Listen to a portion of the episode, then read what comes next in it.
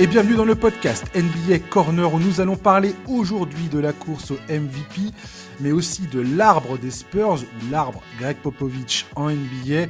Pour m'accompagner, c'est avec une immense joie que je salue Théo du site Basket Session. Bonjour Théo. Salut Josh, comment ça va ? Ça va très bien. Ravi de te retrouver. Mais oui, intervenant régulier, Théo. T'es toujours là, même dans les coups durs. Je me souviens d'avoir fait appel à toi à des moments où j'étais dans le désespoir le plus total. Et je tiens à profiter de cette occasion pour dire aux auditeurs, dans les oreilles des auditeurs, pour te remercier chaleureusement d'être toujours présent à mes côtés pour parler de basket. C'est un vrai plaisir de t'avoir à chaque fois. Bah écoute, c'est toujours un kiff de parler basket avec des gens sympas, donc tu es en haut de ma liste de ce type-là, donc c'est, t'inquiète, tu peux refaire appel à moi sans problème si t'as un coup dur, je serai là. Ouais, je me souviens d'une fois, je crois qu'à moins de 24 heures, je t'ai dit « Ouais, on m'a planté, Théo, est-ce que tu peux venir ?» Tu m'as dit « Pas de problème, mec. Moi l'heure et je suis là, yes. » Ça, c'est les potes qu'on a envie d'avoir, tu vois. Voilà, c'est ça. Je suis venu avec ma pelle, j'étais là, à l'endroit donné. Et le mec, prêt. Il est prêt. Quoi. De quoi on parle ? Je m'en fous. Je suis prêt, vas-y, balance. J'aimerais, avant de parler du... On va parler des Spurs et tout ça. On va notamment parler du MOOC. Vous avez fait un MOOC chez Reverse, là. Votre dernier MOOC, ça sera consacré aux Spurs, ça sort le 5 mars. On va en parler en long, en large et en travers parce qu'il y a plein de choses à dire sur ce sujet. Et je t'ai préparé plein de petits segments. On va parler de plein de choses. On va parler de Tony Parker, de Manu Ginobili, de Victor Wembanyama, bien évidemment, de Gregg Popovich et de tout ça. Et de ce que vous avez mis dans ce MOOC qui s'annonce absolument passionnant. Avant, j'aimerais faire un petit rappel de l'actualité, 2 points d'actualité qui me semblent importants. Tout d'abord, Joel Embiid qui s'est exprimé pour la première fois depuis sa blessure au genou il y a un mois. Il affirme qu'il est prêt à revenir cette saison. C'est le premier joueur, il restera à jamais le premier joueur de l'histoire à être disqualifié dans la course au trophée pour ne pas avoir disputé les 65 matchs requis par la nouvelle convention collective.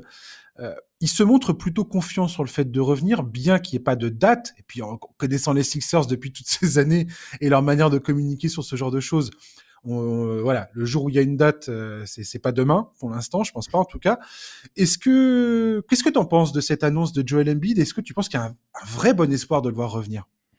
Ouais, moi j'étais plutôt confiant dans le fait qu'ils reviennent parce qu'en fait je trouve que Philadelphie a vraiment fait des choix adéquats au moment de la trade deadline, mais qui sont adéquats si tu penses que tu pourras avoir Joel Embiid et que tu veux tenter un coup en playoff. Donc je me disais qu'en interne il devait quand même avoir des garanties, il n'y en a jamais, mais en tout cas confiance dans le fait qu'il pourrait revenir cette saison. La question maintenant, ça sera de savoir à quel moment, dans quel état de forme, est-ce qu'il pourra enchaîner les matchs ou pas, mais je suis pas si étonné que ça au bout du compte. Ouais.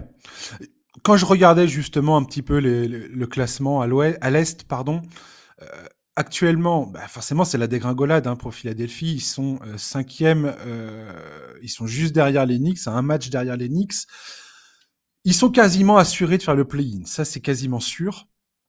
Quand on voit les équipes du play-in actuellement, c'est les Pacers, le Heat, les Bulls et les Hawks, donc s'ils se retrouvent dans cette espèce de quatuor, selon le positionnement qui sera le leur, et si Joel Embiid revient, après, il faudra voir dans quelle forme il revient et dans quelle capacité il revient. Est-ce qu'il sera le Joel MVP qu'il a été avant de partir ou est-ce qu'il sera diminué par ses blessures ?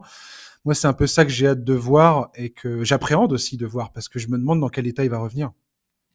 Bah oui, bien sûr. De toute façon, ça restera toujours la grande question autour de Joel Embiid. C'est jamais ou du moins c'est rarement en saison régulière. En tout cas, ses performances sur le terrain, c'est vraiment sa capacité à rester dessus. Là, c'est une blessure pour le coup qui est, c'est un coup de pas de chance. Quoi. Un joueur qui te tombe sur le genou, c'est pas quelque chose que tu peux prévoir ou anticiper.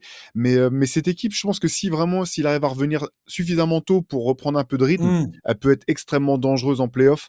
Moi, j'ai été impressionné par le début de saison des Sixers remodelés. Je pense qu'ils sont vraiment renforcés à la deadline, comme je te le disais tout à l'heure, et que c'est vraiment hyper pertinent les choix qui ont été faits. Ils ont un staff, un coaching staff qui est pertinent, performant, qui sait parfaitement s'adapter à l'effectif, je parle de Nick Nurse, et puis aussi aux différentes séries aux adversaires qu'ils peuvent avoir à croiser. Cette équipe peut vraiment être dangereuse si Joel Embiid revient à 100% de ses capacités. Ouais, tu m'étonnes. Ouais. Puis, la tannée pour les trois équipes de tête, là, pour l'instant, c'est Boston, Cleveland, Milwaukee. Si tu dois te taper Philadelphie au premier tour, c'est chiant, quoi. C'était pas prévu comme ça, quoi. Surtout les Bucks, tu vois, les Bucks sont pas super rassurants quand même. Et c'est typiquement le genre de clash qui peut coûter cher, quoi. Joel Embiid a également évoqué le fait qu'il serait potentiellement, qu'il est toujours, en tout cas, partant, si la santé lui permet de participer au JO de Paris avec le team USA, ça me semble être compliqué quand même. Tu trouves pas, toi, t'es confiant sur ce truc-là, toi? Moi, déjà, j'y croyais pas trop dès le départ, en fait, parce que j'ai vu son historique de blessures, je voyais peu de scénarios qui lui permettraient d'être aux Jeux Olympiques, à part, je sais pas, à limite, si les Sixers faisaient pas du tout les playoffs ou un truc comme ça, tu vois, qu'il avait vraiment le temps de se remettre.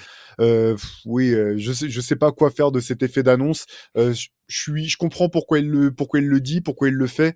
Maintenant, il y a tellement d'incertitudes. On sait même pas s'il va pouvoir rejouer cet été. Enfin, avant cet été, au bout du compte, il y a toujours pas de certitude là-dessus. Moi, Joel Embiid aux Jeux Olympiques, j'y croirais quand je le verrai. Après, on connaît l'attrait des Jeux Olympiques pour les athlètes. C'est normal, c'est la compétition qui fait rêver tout le monde, a fortiori les non-américains. Et donc, je comprendrais que Joel Embiid fasse le max pour participer à cette compétition. Mais bon, j'y croirais quand je le verrai. Ouais, pareil. Et voilà, on verra comment. Il y a tellement d'obstacles à franchir avant ça. On verra bien. Justement, en parlant du Team USA, et on va terminer l'actu là-dessus, il y a une annonce pour dire que Devin Booker et Drew Holiday étaient assurés de rejoindre l'effectif. Je le rappelle, pour l'instant, les certitudes concernant le Team USA, c'est Stephen Curry, LeBron James, Kevin Durant, Joel Embiid, donc si la santé le permet, et Jayson Tatum. On sait également que Tyrese Haliburton et Anthony Edwards sont sérieusement considérés par le staff et devraient être, selon toute logique, rejoindre l'effectif. Il y a eu une liste en janvier diffusée par les États-Unis c'est une sélection de 41 joueurs, on va dire un pool de 41 joueurs susceptibles de faire partie de l'équipe. On sait qu'Anthony Davis, Bama Adebayo, Kawhi Leonard ou encore Paul George ont dit qu'ils voulaient jouer. Et un truc qui m'a fait rire, c'est quand j'entends Kevin Durant. Toi, même si on met tous ces noms-là les uns à côté des autres, quand j'entends Kevin Durant dire on a envie d'y aller, on a envie de battre toutes les équipes de 40-50 points. Je pense qu'il va y avoir une désillusion du côté américain s'ils pensent que ça va se passer comme ça. Pour moi, ce n'est plus du tout l'ambiance, en fait, dans les compétitions internationales. Je ne sais pas ce que tu en penses, toi. J'aime bien on a envie. Moi, j'ai envie d'avoir la détente de Blake Griffin et le shoot à 3 points de Kathleen Clark, mais c'est pas prêt de se passer, quoi. Et Kevin Durant, il peut avoir envie de tout ce qu'il veut. Je pense que c'est absurde de sortir un truc pareil, d'autant que lui, il sait quand même. En 2020, il était dans cette équipe de Team USA, si je me trompe pas, c'est bien en 2020 que l'équipe de France bat Team USA en compétition. Donc, il se rend bien compte que c'est pas à la portée de tout le monde. Peut-être qu'il imagine que le roster qui était sien en 2020 a rien à voir avec la force de frappe de celui que Team USA espère aligner en 2024. En tout cas, que Team USA puisse être champion olympique, c'est tout à fait possible. C'est normal qu'il fasse partie des favoris. Gagner de 40 ou 50 points, il faudrait remonter dans les années 60, je pense, pour que ça puisse se produire. Oui, voilà, ouais. On est d'accord que... Et envoyer cette équipe de Team USA dans les années 60 même, pour être sûr d'avoir vraiment un écart pareil. En fait, c'était en 2021, c'était Tokyo 2020, mais ça s'est joué en 2021. Et il était même là en 2016. Et pareil, 2016, ça ne s'est pas passé comme ça. La dernière fois où le Team USA a vraiment dominé les JO, c'est peut-être Londres 2012, où il y avait vraiment une équipe impressionnante. Et moi, je maintiens que, étant donné... Il y a énormément de talent. Cette équipe sera vraiment l'énorme favori de la compétition. Je ne dis pas, Curry, LeBron James, Kevin Durant, tout ça. Mais étant donné l'âge des cadres, le fait que cette équipe a, quoi qu'il arrive, ce problème qui est toujours le même. C'est-à-dire que ces joueurs-là ne jouent pas ensemble depuis longtemps. C'est une équipe qui est montée de toutes pièces et en quelques mois, quelques semaines, et on leur demande de tout d'un coup jouer contre des équipes internationales qui existent depuis des années. Donc, ils auront toujours ce problème-là, à mon sens. Et je trouve qu'il y a quelque chose à faire. Je ne suis pas du tout persuadé à 100% que... En tout cas, aujourd'hui, c'est l'époque où on commence une compétition comme celle-ci, où je me dis... Bah c'est bon, c'est une autoroute pour l'équipe américaine, c'est terminé depuis longtemps en vrai. Je partage ton avis. En fait, je pense que bien sûr, ils feront partie des favoris. Bien sûr que la logique voudrait qu'ils s'imposent, mais maintenant, il y a plus vraiment de certitude. Il suffit d'un mauvais match et Complètement. T'es pas champion. Et moi, pour moi, les deux éléments qui sont vraiment importants et qui jouent en défaveur de Team USA, c'est le fait que, comme ce sont les règles FIBA, c'est des matchs de 40 minutes, et que maintenant on est habitué à avoir des remontées de moins 25 points, moins 21 encore cette semaine du côté des Lakers, parce que tu as le temps de revenir. C'est pas le cas en FIBA. Et l'autre chose qui, moi je pense, enfin je trouve qu'on en parle rarement, c'est le nombre de temps morts en fait. Et c'est-à-dire que les joueurs FIBA sont obligés de gérer les situations parce que les entraîneurs n'ont que 5 temps morts dans un match, ce qui est pas du tout la même chose en NBA. Et ça, c'est deux facteurs, je pense, qui peuvent vraiment faire la différence. Je dis pas que ça va empêcher Team USA d'être potentiellement champion olympique, mais c'est des facteurs importants qui sont vraiment, pour le coup, c'est un petit peu dans l'ADN des joueurs FIBA et pas du tout dans celui des joueurs NBA. Et c'est dur de sortir de ces réflexes-là. Tout ça pour dire que, voilà, encore une fois, il est probable que Team USA sera champion, mais moi, je pense que c'est plus possible de se dire à coup sûr, c'est sûr et certain, Team USA sera champion de quelle que soit la compétition internationale. Je suis absolument d'accord avec ce que tu viens de dire. Et pareil, toi, l'arbitrage, c'est pas du tout la même chose. Moi, je suis convaincu que la NBA devrait s'inspirer de l'arbitrage FIBA, mais bon. On verra ça. Mais ça va être intéressant. Franchement, ces JO, on verra comment ça se passera, mais ça va être intéressant. Mais même, juste pour finir une parenthèse, tu parlais de 2012, et c'est vrai que 2012, Team USA avait encore de la marge, mais la finale avait été très, très, très serrée. Et quand on regarde le roster, t'avais Kevin Durant, LeBron James, Kobe Bryant, Russell Westbrook, James Harden, Chris Paul. C'était un effectif peut-être encore plus faramineux que celui que Team USA alignera cet été. Et la finale, il avait vraiment fallu aller la chercher. Mais complètement. Puis c'était tous des joueurs qui étaient, qui étaient jeunes, qui avaient la niaque. Là, c'est le contraire, tu vois, on va être 12 ans plus tard et on verra s'ils ont les jambes et le comment dire, la capacité de répondre présent à ce moment-là, quoi. Je vois pas pourquoi ils y arriveraient pas, mais j'ai hâte de voir ça. Très franchement, ces JO, ça peut être vraiment un grand moment pour le basket. J'ai l'impression. Oui. En termes de, tu vois, de la présence de ces stars je viens de citer, la Curry, James, Durant, où clairement, ils sont en train de terminer leur... D'ailleurs, c'est cool, quelque part. Enfin, je veux dire, en France, on va avoir le crépuscule de ces joueurs-là dans une compétition internationale, quoi. Ce sera leur dernière compétition internationale. Curry n'a jamais fait des JO, je crois. Enfin, c'est sûr, même. Non, championnat du monde, il a fait. Ouais, voilà. Mais c'est assez fou, quoi. C'est assez fou, quand même, de se dire qu'on va avoir ça en France. Et qu'on peut assister quand même à, je sais pas, à quelque chose, quoi. On verra ça. Théo, on va parler du MOOC Reverse. C'est le numéro 14 consacré aux Spurs, c'est ça ? C'est ça, exactement. 240 pages au total. Vous abordez énormément de sujets. Un décryptage en long, en large et en travers de cette franchise. Vous parlez notamment des anciennes gloires comme George Garvin, alias Iceman, l'amiral David Robinson, Kawhi Leonard, joueur majeur de cette franchise malgré son départ controversé. Et vous avez plein de choses. Notamment, premier truc dont je voulais parler avec toi, c'est cet article que vous consacrez au Beautiful Game des Spurs en 2014. Vous avez appelé un coach, c'est ça, Frédéric Yang ? C'est un coach ? Il est coach, oui. On collabore depuis de nombreuses années avec Frédéric, qui a été journaliste également, mais qui, depuis plusieurs années maintenant, s'est réorienté vraiment dans le coaching. Et il décrit, de façon très technique un petit peu les systèmes de jeu des Spurs et pourquoi et comment on en est arrivé à ce qui est pour moi, tout du moins, c'est mon opinion, à cette espèce de nirvana du basket. Pour moi, c'est l'apogée de la philosophie et de l'évolution de Popovich en tant que coach de ce groupe et de ce trio de joueurs que sont Duncan, Ginobili, Parker. Ça correspond aussi c'est exactement à l'émergence de Kawhi Leonard.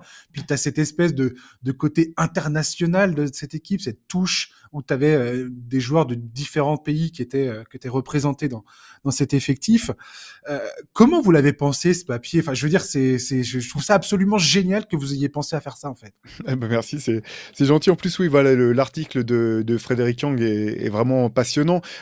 L'idée, c'était... c'est ce qui est pour comment dire, c'est finalement le dernier moment où les Spurs ont vraiment impacté la ligue de manière forte en termes de jeu. C'est le jeu qu'ils ont développé en 2014.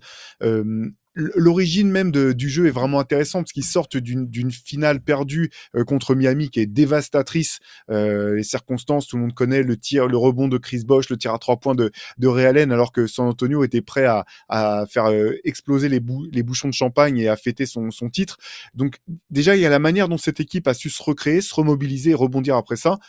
Et derrière, je trouve que c'est un petit peu paradoxal, cette équipe qui a développé l'un des baskets les plus dévastateurs qu'on ait vu. Je crois que l'écart moyen en finale est le plus grand de... Je crois que l'écart moyen par lequel les Spurs ont gagné leur finale NBA est le plus gros écart de l'histoire, quelque chose comme ça. Alors que finalement, si tu regardes, t'as Kawhi Leonard, mais qui est émergent seulement. C'est pas encore le Kawhi qu'il a été les saisons suivantes. Tu as Duncan et Ginobili qui sont déjà sur le déclin. T'as Tony Parker, je pense que c'est sans doute sa dernière saison au maximum de son prime. Mais derrière, en fait, c'est principalement des role players, des joueurs qui n'ont pas été aimés dans les équipes par lesquelles ils sont passés, à qui on n'a pas donné de rôle. Et malgré tout, les Spurs ont développé l'un des jeux les plus beaux à voir et les plus dévastateurs de ces 40 ou même peut-être de l'histoire de la Ligue. Et c'est ça qui était passionnant pour nous, parce qu'en fait, on a eu le sentiment que ça incarnait un petit peu toute la philosophie de Gregg Popovich, cette notion de partage, cette capacité à tirer le meilleur de chacun et à faire en sorte que les faiblesses de chacun ne soient pas une faiblesse du collectif. Et donc voilà, c'était ça un petit peu l'idée derrière ce papier. Oui, petit clin d'œil d'ailleurs à Patty Mills qui vient d'être libéré par les Hawks et qui, j'ai l'impression que sa fin de carrière est proche. Et ouais. Et c'était un des joueurs qui était assez représentatif un petit peu de cette philosophie Spurs, notamment cette année-là où on connaît l'histoire. Enfin, Patty Mills, c'était un joueur correct. Mais il est australien, hein, c'est ça, Patty Mills. C'est ça. J'ai un trou de mémoire. C'est ça, absolument. Ouais, c'est ça, ouais. Et Popovich lui avait dit, écoute, mets-toi dans un bon état de forme, parce que là, t'as pas le physique pour jouer à NBA, tu travailles pas assez dur, mais si tu bosses, tu vas voir, ça va venir et potentiellement t'auras des minutes.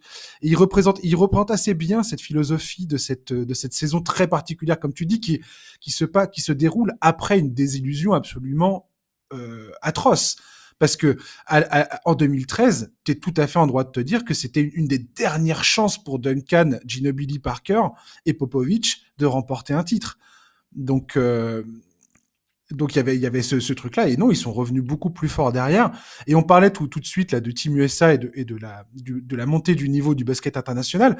Les Spurs, il y avait aussi ça aussi dans cette équipe, je trouve. Justement, cette capacité de Popovich et du scouting des Spurs à identifier des talents venus d'autres pays que le circuit américain et de les faire venir dans l'équipe. Pour monter un groupe et jouer un jeu où les fondamentaux, le jeu collectif, le sens de la passe, le je fais passer le nous avant le moi, tout ça était élevé au rang de enfin, toi, c'est là où je dis que ça représente vraiment le summum philosophique du jeu prôné par Popovich. Oui, je suis tout à fait d'accord avec toi, parce qu'en fait, là-dessus encore, il y a toute une raison, il y a toute une litanie de raisons pour lesquelles les Spurs ont été visionnaires et qu'on développe à travers le MOOC, mais là, c'en est une. Si tu regardes maintenant les effectifs, qu'est-ce qu'ils cherchent? Ils cherchent du playmaking à quasiment tous les postes, de l'adresse extérieure et la capacité quand même à attaquer les intervalles pour pouvoir fixer la défense. C'est là-dessus qu'en fait le beautiful game des Spurs était basé, avec des joueurs comme Boris Diaw qui s'est certainement jamais autant éclaté dans une équipe NBA que dans celle-ci, qui était parfait pour cette équipe et qui a d'ailleurs été déterminant dans le succès de cette équipe. Des joueurs comme Danny Green qui n'avaient pas réussi à se faire une place et là qui sont devenus des éléments essentiels par leur capacité à sanctionner à 3 points. Patty Mills, comme tu l'as dit, il faut se rappeler que Patty Mills en 2012 aux Jeux Olympiques dont on parlait tout à l'heure, c'était le meilleur marqueur de la compétition. Et pourtant, en NBA, personne ne trouvait comment utiliser ses qualités de manière efficace. Il y a tout ça, et il y a le concept développé par Gregg Popovich et les Spurs, qui était le concept de 0,5 secondes, c'est-à-dire qu'en une demi-seconde, quand la balle t'arrive, tu dois avoir choisi de tirer, passer, tirer, passer ou attaquer par le dribble. En gros, les fondamentaux du basket, c'est ce qu'on t'apprend au Benjamin, la triple menace, tirer, shooter ou attaquer par le dribble. Et donc, cette capacité à prendre une décision vite. Et finalement, le jeu des Spurs, il est relativement simple. C'est pas basé sur des systèmes, tu sais, des systèmes fermés, alambiqués, où il y a un début et une fin. C'est simplement de la lecture et mettre les défenses en difficulté parce que le temps de réaction des joueurs sur le terrain est tellement rapide que la défense finit par toujours inlassablement avoir un temps de retard. Et voilà, si tu tapes Beautiful Game dans YouTube, il y a des vidéos qui sortent là-dessus. C'est exactement l'illustration de tout ça. Il y a notamment une vidéo qui est absolument magnifique avec les voix. On entend les voix de Magic Johnson, on entend les voix de différentes personnalités, Michael Wilbon, qui est un journaliste d'ESPN, tout ça. Qui parle un petit peu des Spurs, qui a toujours été estampillé comme une équipe qui n'était pas sexy, qui ne pratiquait pas un jeu soi-disant qui attirait les foules, qui attirait une audience. Et on se disait, oh mon Dieu, les Spurs, c'est chiant quand ils sont en finale. Franchement, je dis pas. Au début des années 2000, le titre en 2003 notamment, je pense, le parcours en 2003, il était le jeu qui était hyper axé sur le jeu intérieur. Moi, je trouvais ça un peu répétitif, on va dire, dans la façon. Mais bon, quand t'as David Robinson et Tim Duncan dans ton équipe, c'est compliqué. Même si David Robinson, en 2003, il est vraiment sur la fin de sa carrière, quoi. Il est plus du tout le joueur qu'il a été auparavant. Mais je te remercie de citer Boris Diaw. Boris Diaw, mais mon Dieu, quoi. Quel joueur absolument incroyable. On a ici un joueur français, ailier fort, qui était capable de défendre en 1 contre 1 sur LeBron James. Enfin, je sais pas si... Moi, je me souviens quand j'ai vu ça, et que tu voyais que il fait un match, il est efficace, et là tu te dis ok, bon, LeBron n'était peut-être pas dans un bon soir ou je sais pas quoi, et puis en fait il y arrivait de façon très régulière, et ça a tout changé. Je crois que dans les 2 derniers matchs, il est titulaire d'ailleurs, Boris Diaw, parce que Popovich a compris que s'il le met, ça crée des problèmes absolument insolubles pour le Heat, et ce que je trouve très drôle, c'est que Boris Diaw, alors, tu vas me dire, t'as le droit de m'insulter si tu trouves que mon parallèle est bizarre. Mais je trouve que Boris Diaw, la façon dont il distribuait le ballon au poste, me fait beaucoup penser à la manière de jouer de Nikola Jokic. 2 joueurs totalement différents, un impact, un rôle totalement différent, mais un sens du jeu et de la passe qui, pour moi, où il y a beaucoup de similitudes en vrai. Non, mais je suis d'accord. Ça faisait penser à l'époque, ça faisait penser à Chris Webber aussi, de la belle époque des Kings. Mais c'est exactement ça. C'est vrai que la différence avec Jokic, c'est que finalement, il a réussi à surpasser sa volonté de passer justement systématiquement, et tu peux aussi te punir par le scoring si besoin est. Alors que voilà, Boris tout au long de sa carrière a quand même été tellement préféré faire des passes qu'on en revenait à regretter qu'il ait un tempérament un peu plus incisif parfois en attaque, mais oui, c'est exactement ça. Et il a été un élément extrêmement important dans le succès de San Antonio, et c'est assez marrant parce qu'en fait tu te dis, ce mec-là était né pour jouer avec les Spurs, en tout cas les Spurs de cette époque-là, ouais. Et ça n'a tenu qu'au business NBA, qu'ils les rejoignent pas plus tôt. Si la NBA c'était comme un club européen où les joueurs peuvent choisir leur équipe quand ils veulent, mettre fin à un contrat à l'amiable avec le club si ça se passe pas bien et partir, il aurait rejoint San Antonio bien plus tôt, c'est évident. Oui, complètement. Et d'ailleurs, ce qui est assez hallucinant, c'est que quand il est au Bobcats, il était extrêmement critiqué. On disait, ouais, il est hors de forme, il en a rien à péter, il s'en fiche du basket, il prend pas le métier au sérieux. Regardez, il est payé à rien faire, il est toujours blessé, il y a toujours quelque chose qui va pas, et ainsi de suite. Et il arrive aux Spurs, et c'est un joueur transfiguré. Et tout d'un coup, le jeu, enfin, le rôle que lui confie Gregg Popovich, je pense que c'est surtout ça, lui permet de débloquer son talent, en fait. Et tout d'un coup, son talent éclate aux yeux du monde.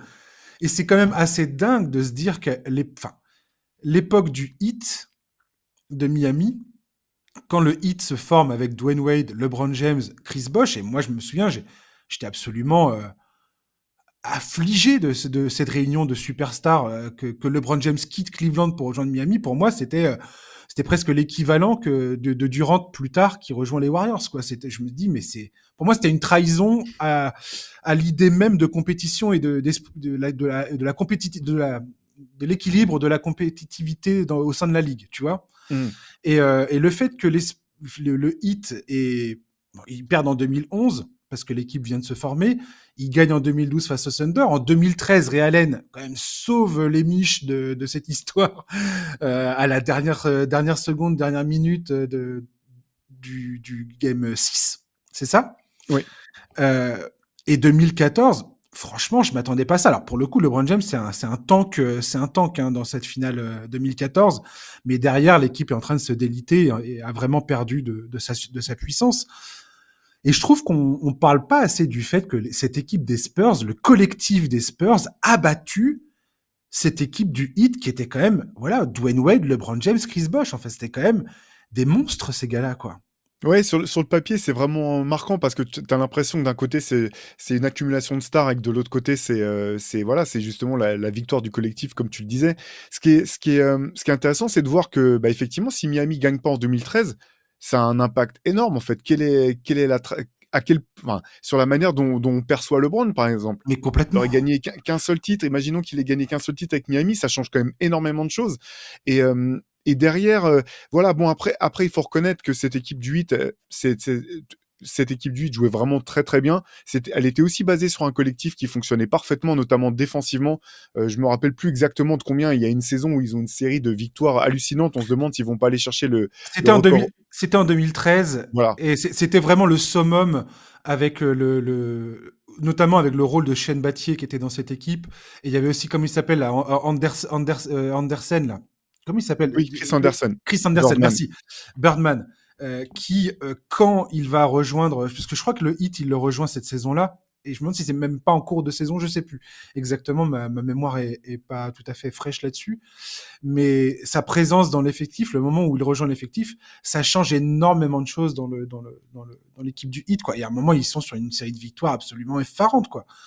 Où ils touchent du doigt le record des Lakers, je crois, qui était de 33 victoires consécutives, un truc comme ça. Oui, c'est exactement ça, et c'est aussi basé sur au-delà du talent des joueurs, sur un collectif assez fantastique, notamment en défense en fait. Ouais. Ouais, tout à fait. Mais oui, donc voilà, effectivement, ce qu'on peut noter quand même, c'est que c'est cette équipe des Spurs qui a mis fin finalement à l'aventure à Miami de LeBron et à l'association avec Dwyane Wade et Chris Bosh, parce que derrière, comme tu le disais, LeBron a été très bon hein, pendant cette finale. La finale 2014, c'était LeBron et Chris Bosh. Chris Bosh, je trouve qu'on en parle quasiment jamais, mais il avait été excellent durant cette finale. Mais derrière, voilà, comme tu le disais, LeBron, a fait un état des lieux, s'est dit que Miami n'aurait pas les ressources pour reprendre l'ascendant dans la conférence Est, et puis c'était la fin de l'aventure. Ouais, cette finale 2014 restera à jamais gravée dans ma mémoire, je veux dire, avec les Bulls de la fin 90, le deuxième three-peat avec Rodman, Pippen, Jordan, où vraiment ça jouait très très bien au basket. On est toujours à dire que, tu sais, à pointer du doigt les talents individuels de Michael Jordan et ainsi de suite, mais on oublie que le système mis en place par Phil Jackson, le fameux triangle, qui, quand il fonctionnait, produisait un basket absolument délicieux à voir. Je veux dire, faut jamais oublier ça, quoi. Jordan, d'ailleurs, c'est là où sa carrière change, c'est quand il a su inscrire son talent individuel dans un collectif. Et cette équipe des Bulls fin 90 et ces Spurs-là de 2014, même 2012, même s'ils perdent en finale de conférence face au Thunder, pour le coup, ils font un parcours, une fin de saison et un parcours en play-off qui était absolument incroyable. Mais voilà, les Spurs, cette année-là, c'était vraiment... Et il y a 10 ans, tu vois, en fait, les 10 ans de ce truc-là, et moi, j'en garde un souvenir... c'est comme si c'était hier, quoi. Je crois que c'est la finale que j'ai le plus regardée de ma vie. J'ai dû voir le Game 5, j'ai dû le mater, mais 20 fois. Sans déconner. C'est comme le mec qui regarde son film préféré, tu vois. Ouais, non, bah, c'est magnifique. Et c'est intéressant le parallèle que tu fais avec les Bulls du deuxième three-peat.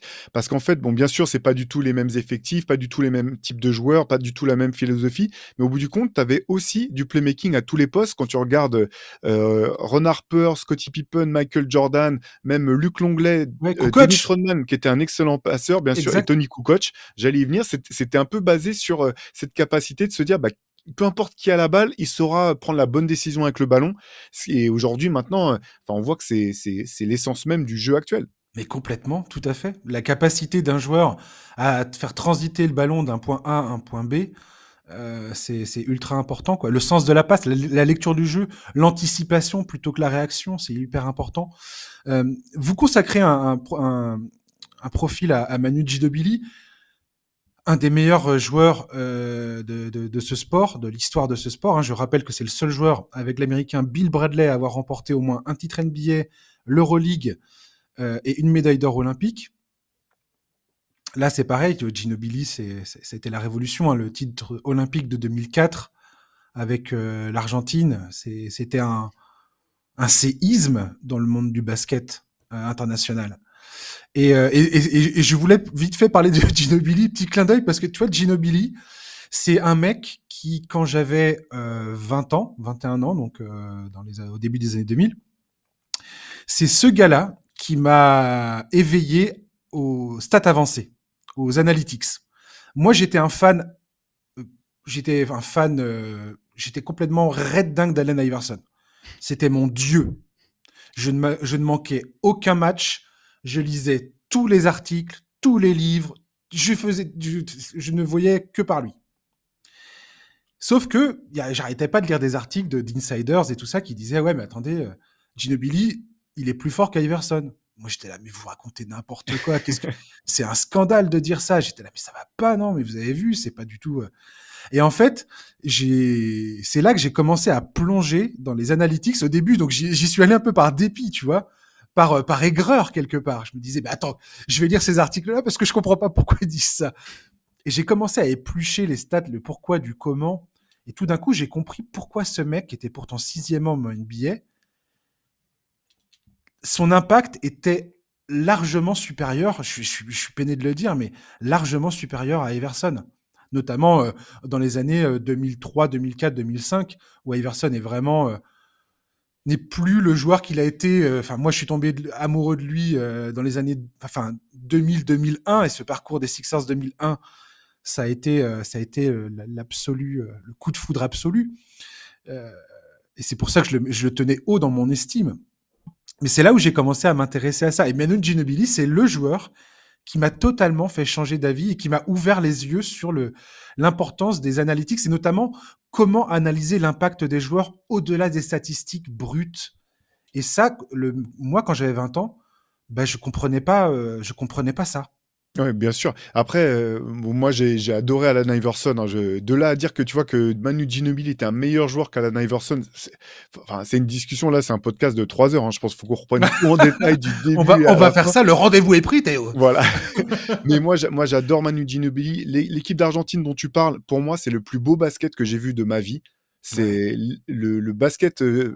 qui a été développé par cette génération incroyable, que ce soit au championnat du monde 2002 ou aux Jeux Olympiques 2004. C'est le plus beau basket que j'ai vu, en talent, en intelligence, en style, en spectacle même.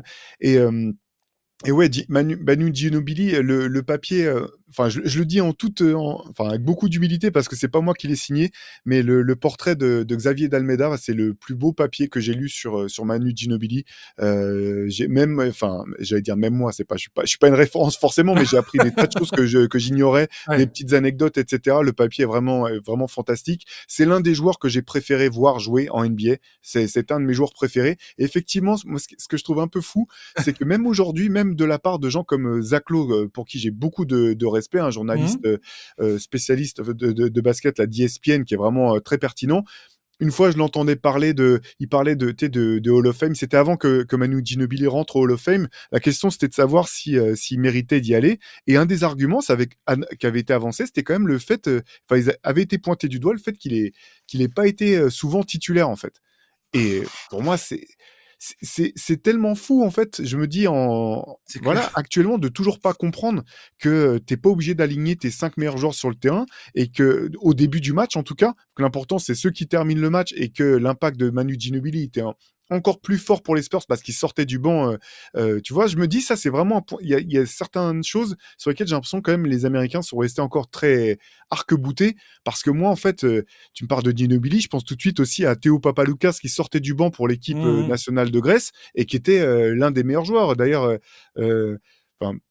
Là, c'est retourné un peu le couteau dans la plaie, mais championnat du monde 2010, là où. Vas-y, on est prêt. Où Team USA se fait. Non, mais Team USA se fait détruire sur pick and roll avec Papa Lucas et Sophocles Skortianitis. Ils se font détruire sur l'essence de leur jeu. Sur quoi tu disais ? C'était Baby Shaq. Exactement, Baby Shaq. Ouais. Exactement, ils se font détruire. Il y a une équipe. Regardez le roster. Hein, il y a LeBron James, Dwyane Wade, Dwight Howard. C'est pas une équipe de Team USA, USAB. Et à la fin, c'est assez marrant parce que tu avais Coach K qui connaissait même pas le nom des joueurs en fait. Donc il disait ouais, le numéro 4, il était bon quand même sur pick and roll. Faut faire un petit peu de scouting. Et derrière, en 2012, c'est une légende le gars. Voilà, exactement. Et en 2012, c'était assez drôle parce que j'avais eu la chance d'être aux Jeux Olympiques de Londres et en conférence de presse, Coach K se faisait systématiquement, il arrivait en félicitant le coach adverse en sortant son nom. Tu sentais qu'il avait compris la leçon et que maintenant il avait ses petites fiches avec les noms de chaque joueur et membre du staff adverse et qu'il ne voulait pas rééditer la même erreur. Ouais, paraître arrogant et... Oui. Bien sûr. Est-ce que dans l'article, il parle... C'est le truc qu'on avait vu pendant notamment la cérémonie quand ils ont retiré le maillot de Manu Ginobili. C'est une histoire qui me fait toujours rire. Parce qu'en plus, qu'on soit bien d'accord, hein, Manu Ginobili, en plus d'être un joueur absolument génial, c'est un être humain absolument génial. Renseignez-vous sur qui est cet homme, ses centres d'intérêt, tout ça. Enfin, moi, je pense que j'apprécie autant l'homme que le joueur. Enfin, clairement, c'est un joyau du basket, Manu Ginobili. Et je voulais savoir si dans l'article, il parle du fait que Popovich, notamment Donc, Ginobili qui arrive chez les Spurs, Popovich qui est très sur le règlement, sur la façon de jouer, sur la discipline, sur tout ça. Et t'as cette espèce de mec qui est complètement feu follet, qui fait des passes dans le dos, qui fait des trucs un peu n'importe comment. Enfin, qui fait pas n'importe comment, mais qui est un peu. Il y a un côté sauvage, Manu Ginobili, tu vois. Et la manière dont, en fait, Popovich, et c'est ça qui est formidable avec Popovich, c'est que plutôt que de rester arc-bouté sur ses principes et ses idées de discipline et de voilà comment on joue et c'est pas autrement, il va finir par comprendre que, ah ouais, tiens, si je laisse ce gars-là exprimer son talent, si j'évite de le brider, mais que j'arrive à utiliser cette fougue incroyable et ce talent incroyable et sa lecture du jeu, sa capacité de faire la différence en fait, de vraiment influencer le résultat du match, on va bénéficier de tout ça. Et je me demande s'il parle de ça dans cet article. Oui, bah si on en parle et c'est à verser au crédit de Gregg Popovich d'avoir compris qu'il fallait qu'il mette son propre ego de côté pour accepter que d'avoir ce joueur qui ressemble à aucun autre joueur et le laisser flirter toujours avec la ligne et sortir parfois du cadre s'il le faut, parce que c'était dans l'intérêt de l'équipe. Et ça, tous les entraîneurs n'en sont pas capables. C'est un petit peu, d'une certaine manière, c'est un petit peu ce que Steve Kerr a su faire avec Draymond Green dans les meilleures années de Draymond Green aussi. Savoir que voilà, tu as besoin de ce joueur qui... Alors, c'est pas les mêmes profils, hein, mais dans le sens... Oui, je vois très bien ce que tu veux dire. C'est des joueurs qui peuvent... En fait, qui aident le système, mais qui sont des joueurs de rupture malgré tout. Et ça il faut de l'humilité, parce qu'en fait... Quand tu es entraîneur, tu peux aussi simplement dire non, j'ai dit que la balle allait de A à B et c'est tout. Et si tu fais pas ça, tu sors et tu te mets sur le banc. Voilà, on voit encore ça assez fréquemment sur tous les terrains de basket du monde, même à des niveaux très amateurs. Et là, c'est grande preuve d'intelligence de Gregg Popovich. Ouais, complètement. Ouais. Et ouais, c'est cool, écoute, c'est très très cool que ça soit dedans parce que cette histoire, elle est tellement magnifique et elle est tellement au crédit de ces deux personnes, Ginobili et Popovich, d'avoir su trouver un point de rencontre, de se retrouver au milieu et de se dire tiens, c'est cool, on va s'aider l'un l'autre pour atteindre nos objectifs et c'est exactement ce qu'ils ont fait, quoi. Je tiens à rappeler quand même que les Spurs de cette époque tenaient la dragée haute aux Lakers de O'Neal et Kobe Bryant. Et il y avait excessivement peu d'équipes qui pouvaient prétendre faire ça. Complètement. Et puis on se rappelle de séries même qui ont basculé sur pas grand-chose, hein, sur des shoots à moins d'une seconde, le fameux shoot 0.4 de Derek Fisher. C'est horrible ce truc. Horrible. Ah mon Dieu, mais ce machin, mais j'y croyais pas, quoi. Tony Parker, vous parlez de Tony Parker. D'ailleurs, joli petit clin d'œil à Michel Gondry. Je crois que le segment s'appelle « La science des rêves », c'est ça ? C'est ça, et les intertitres sont aussi... voilà, les cinéphiles apprécieront les intertitres choisis par Pierre Armand Samama. Je vous kiffe tellement, vous êtes tellement forts. Je voudrais qu'on revienne rapidement sur Tony Parker. Pourquoi ? Parce que récemment, il a eu quelques déclarations. Alors, notamment, tout le monde, justement, rigole, et je pense que le titre est un peu influent... Enfin, inspiré de ça, du fait que oui, si tu rêves, je sais plus c'est quoi sa phrase, si tu rêves pas, si les gens se moquent pas de si toi, tu rêves pas assez grand ou je sais pas quoi, donc voilà, ça c'est très drôle. Mais là, en ce moment, tout le monde se ricane un peu parce que Tony a dit qu'il était le franchise player des Spurs pendant une période, on va dire la période 2010-2013 à peu près, et les gens se moquent de lui en disant, grosso modo, tu racontes n'importe quoi, quoi. Et je comprends la réaction des gens, des fans, de se dire « Attends, mais il abuse totalement ». Parce qu'effectivement, je pense que cette équipe, on est tous d'accord que Tim Duncan a toujours été le joueur absolument central de cette équipe. Je veux dire, sans lui, rien qui fonctionnait. Même quand il avait 39 ans. Sauf que je pense que dans cette histoire de Tony Parker, je pense que ce qu'il essaye de dire, Tony Parker, après, peut-être qu'il va raconter, si jamais il écoute ce podcast, il dira que je raconte peut-être n'importe quoi. Mais je pense qu'il essaie, ce qu'il pointe du doigt, c'est qu'il était le go-to guy. Le gars à qui on filait le ballon, sur qui étaient centrés les systèmes, et que le jeu était extrêmement tourné et articulé autour de lui. C'est sûrement ça, je pense, qu'il dit. Et je pense que c'est plus la définition de franchise player en tant que tel qui est en discussion dans la balance dans cette histoire, quoi. Oui, bah, je pense que c'est exactement ça. Et pour reprendre ce que tu disais sur Tim Duncan avant de partir sur Tony Parker, je suis tout à fait d'accord. D'ailleurs, l'article qu'on a sur Tim Duncan dans le MOOC, il s'appelle The Franchise, parce qu'en fait, Tim Duncan, c'était la franchise, en fait. Et je te rejoins complètement dans le sens où sans Tim Duncan, rien ne peut se passer. Rien ne peut se passer. Ça ne veut pas dire qu'au moment dont parle Tony Parker, c'était lui le meilleur joueur, en fait. Exactement. Et je partage l'avis de Tony Parker. Il y a un moment, ça a été Ginobili même qui a été le meilleur joueur, je pense, de cette équipe des Spurs. Mm-hmm. Et à un moment, ça a été Tony Parker pendant quelques années. Et le jeu a changé. À nouveau, Gregg Popovich a fait bouger le style de jeu de San Antonio pour tirer le maximum des qualités de Tony Parker. C'est là que le tempo a accéléré, et c'est aussi parce que Tony Parker a beaucoup progressé sur le tir extérieur, dans les changements de rythme. Ça a été un joueur incroyable. Ça personne ne lui en enlèvera. Ce qui est dommage, en fait, c'est que, comme souvent, j'ai envie de dire, c'est la manière d'exprimer son avis est maladroite. Et je pense que c'est ça qui brusque les gens, au bout du compte. Complètement. Et toi, il y a plusieurs choses que quand je t'entends parler, il y a plusieurs choses qui m'inspirent. Notamment, Tim Duncan. On devrait lui rendre hommage, en fait, parce qu'il a su ne pas tirer la couverture sur lui. Il a su laisser la place à Manu Ginobili d'être qui il est.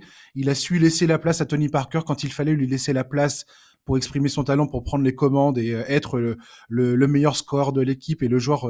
Voilà. Il a su faire cette place. Mais ce que je veux dire par là, c'est que Tim Duncan, c'était philosophiquement, dans l'âme de l'équipe, c'était lui le joueur le plus important. Et même défensivement, si tu regardes les stats défensives de Tim Duncan, même si le mec il jouait sur un genou, il était juste hallucinant, ce joueur. Je sais pas si des fois, j'ai l'impression qu'on se rend pas compte à quel point ce joueur était absolument dominant. Mais c'est sûr que non. C'est sûr que non, qu'on a oublié. C'est sûr que lui s'en fout, je pense, et que ça va être de pire en pire, en fait. Parce que, qu'on le veuille ou non, et là, on peut avoir, ça peut être un débat. Hein, Kobe est vu comme étant le meilleur joueur indiscutablement de cette génération.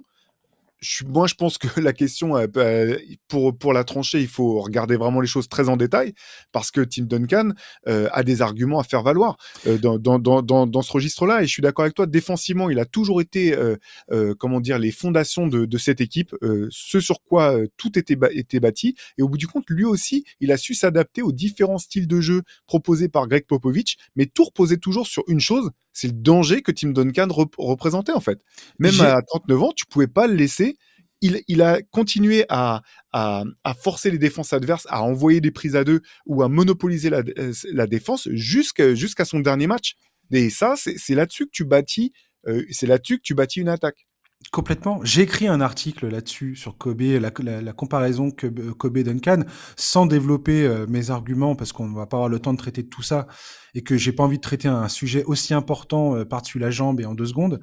Mais effectivement, la question se passe. En tout cas, ce qu'on peut dire de façon sûre et certaine, c'est que Tim Duncan est au coude à coude, en termes d'échelon de superstar de la NBA, il est dans la même conversation que Kobe Bryant. Il n'y a aucun doute là-dessus. Il n'est pas en dessous, il est au minima au coude à coude, quoi. Épaule contre épaule, très clairement. Et d'ailleurs, on le voit bien, je trouve, dans le respect en fait que Tim Duncan inspirait à la fois à Kobe et à Shaq. Bien sûr. Et on sait que voilà, les grandes rivalités, c'était quand même tu en parlais tout à l'heure, les rivalités Lakers-Spurs. Je pense que voilà, eux sauraient te dire, enfin, ils connaissent la réalité des choses, j'ai envie de dire. Tout à fait. Et tu parlais de l'évolution du jeu, l'évolution des Spurs, l'évolution de Gregg Popovich. Et j'aimerais qu'on en parle de Gregg Popovich justement et de son évolution, parce que c'est un coach qui a, de son arrivée dans la saison 98-90, je crois que c'était en 98 ou 97, je sais plus. Enfin, en tout cas, c'était à la fin des années 90. Et il y a eu cette saison 98-99 où, alors qu'il venait à peine de remplacer Bob Hill, Bob Hill, il est licencié, c'est Popovich qui était lui dans le front office qui prend sa place. Et le début de saison des Spurs, c'était la saison du lockout où il y a eu que quelques matchs et ça, qui se terminera par le premier titre des Spurs d'ailleurs au Madison Square Garden. Mais le début de saison était naze. Et il y a un moment, les joueurs, c'est Avery Johnson qui a raconté cette histoire-là. Les joueurs entendent, enfin, on vend du fait que probablement que Popovich, s'ils perdent un match, c'était un match du 2 mars 1999, s'ils perdent ce match contre les Rockets, ils devaient jouer contre les Rockets, s'ils perdent ce match, grosso modo, c'est terminé pour Gregg Popovich, quoi. Il sera remplacé. Le remplaçant, je te le donne en mille, qui c'était Doc Rivers, qui était alors commentateur des matchs des Spurs, parce que c'était un ancien joueur des Spurs, et il commentait les matchs à la télévision. Et donc apparemment c'était lui qui était pressenti pour prendre la place de Gregg Popovich. Et t'as Avery Johnson et David Robinson qui vont rendre visite à Gregg Popovich, qui vont ressortir de cette réunion en se disant on va se battre comme des diables pour sauver sa place. Avery Johnson témoignera et dira David Robinson a donné un des meilleurs speeches qui soit dans le vestiaire pour remonter le moral de tout le monde et dire maintenant on va aller chercher la victoire et on va y aller, et on va gagner et ça va et on va sauver la place de Gregg. Et ils finiront la saison avec un bilan de 31 victoires, 5 défaites et le premier titre de la franchise. Pourquoi je dis ça ? C'est parce que dans l'évolution de Gregg Popovich, il y a quelque chose qui me fascine toujours, et même lui, il le reconnaît volontiers, c'est que quand il est arrivé, c'était pas le coach qu'il est devenu. C'était un coach qui avait sûrement beaucoup plus de défauts, qui avait beaucoup moins qui était beaucoup moins malléable que ce qu'il est devenu après. Mais ce que j'adore chez ce mec, c'est que tu vois, quand tu regardes un peu sa carrière, et je tiens à rappeler que Popovich est quand même le coach le plus... Quel pourcentage de victoire le plus élevé de tous les sports majeurs aux États-Unis. C'est pas rien. Il a su faire évoluer son coaching au fil des années. Il a su évoluer en fonction de l'évolution du jeu. Je pense notamment aux Suns de la moitié des années 2000 avec Steve Nash, le run and gun imposé par Mike D'Antoni. Et tu vois bien que Popovich, les Spurs étaient toujours sur la route des Suns, mais à chaque fois, il faisait un peu évoluer son équipe, son jeu, de manière à ce que il puisse s'adapter et toujours répondre présent et évoluer avec le temps et se maintenir au sommet de la hiérarchie NBA, quoi. Et c'est aussi un des secrets de la magnificence des Spurs pendant toutes ces années, pendant 2 décennies, c'est que ce mec-là est absolument incroyable dans sa façon de gérer sa carrière, quoi. Sa carrière est absolument légendaire à Popovich. Ben oui, c'est exactement ça. Tu sais, quand on travaillait sur la couverture, On s'était posé la question de savoir qui on voulait mettre en couverture pour représenter San Antonio. Et finalement, on s'était dit, bon, bah, sur les joueurs, on s'est dit, bah, pourquoi pas lui. Tout ce qu'on savait, c'est qu'il fallait qu'il y ait Popovich, en fait. Derrière, on ne savait pas forcément quel joueur, mais il fallait qu'il y ait Popovich. Parce que pour nous, bah, il représentait la franchise, sa culture et son impact. Et ce dont tu parles, c'est, je pense que c'est même lié à qui il est en tant que personne. Et c'est cette soif inextinguible de connaissances, de découvrir ce qui se passe autre part. Je pense que c'est ça qui lui a permis de ne pas rester sur des certitudes, de toujours chercher de nouvelles solutions ou de nouvelles façons d'appréhender les choses. Et c'est intéressant de voir, tu parlais, on en parlera peut-être tout à l'heure, tu sais, du fameux arbre. Oui, on va en parler juste après, ouais. Donc, sans vouloir trop anticiper là-dessus, ce qui est intéressant, c'est de voir aussi tous les gens que lui, il a laissé venir dans son équipe. Des coachs européens, là où personne ne voulait prendre de coach européen. Ettore Messina, quand même considéré sans doute comme l'un des plus grands coachs ou l'un des coachs les plus brillants de l'histoire du basket en Europe. Il a eu l'opportunité de le prendre comme assistant. Il l'a pris sans y réfléchir à deux fois, là où d'autres franchises ne l'auraient pas fait. Et pas simplement, dans l'idée aussi de se dire, bah, on va confronter des points de vue. Et de la confrontation de nos points de vue va sortir quelque chose de plus grand, comme il a fait après avec Becky Hammon, par exemple. Exactement. À qui personne voulait donner une chance dans un staff NBA. Et tout ça, je pense que c'est la personne qu'il est a fait l'entraîneur qu'il est devenu. Et c'est une personne vraiment rare. Là encore, on a un portrait forcément de Gregg Popovich. On en apprend un peu plus sur sa jeunesse, ou du moins ce qui s'est passé avant qu'il soit l'entraîneur des Spurs indéboulonnable qu'on connaît. Et ça part de sa curiosité, sa soif de connaissance et de découvrir d'autres points de vue, d'autres manières d'être, d'autres manières de voir les choses, et pas simplement de rester campé sur ses positions. Tout à fait. Et je pense que, je sais pas, en tout cas moi, à l'âge qui est le mien, début de la quarantaine, tu comprends l'importance et la richesse de ce truc-là. Je veux dire, c'est la seule attitude à adopter vis-à-vis de l'existence, en fait, d'être toujours prêt à apprendre et à s'enrichir du savoir des autres, et de toujours évoluer, de jamais rester statique et camper sur ses positions, en fait. Et Popovich, je trouve que c'est un magnifique exemple de ça. Et quand tu l'entends parler de ses joueurs, et quand tu entends les joueurs parler de lui, tu comprends que humainement, c'est quelqu'un qui a fait beaucoup de chemin et qui a fait le chemin dans le bon sens. Et c'est vraiment une personne qui me fascine humainement et sportivement. On va parler de l'arbre des Spurs.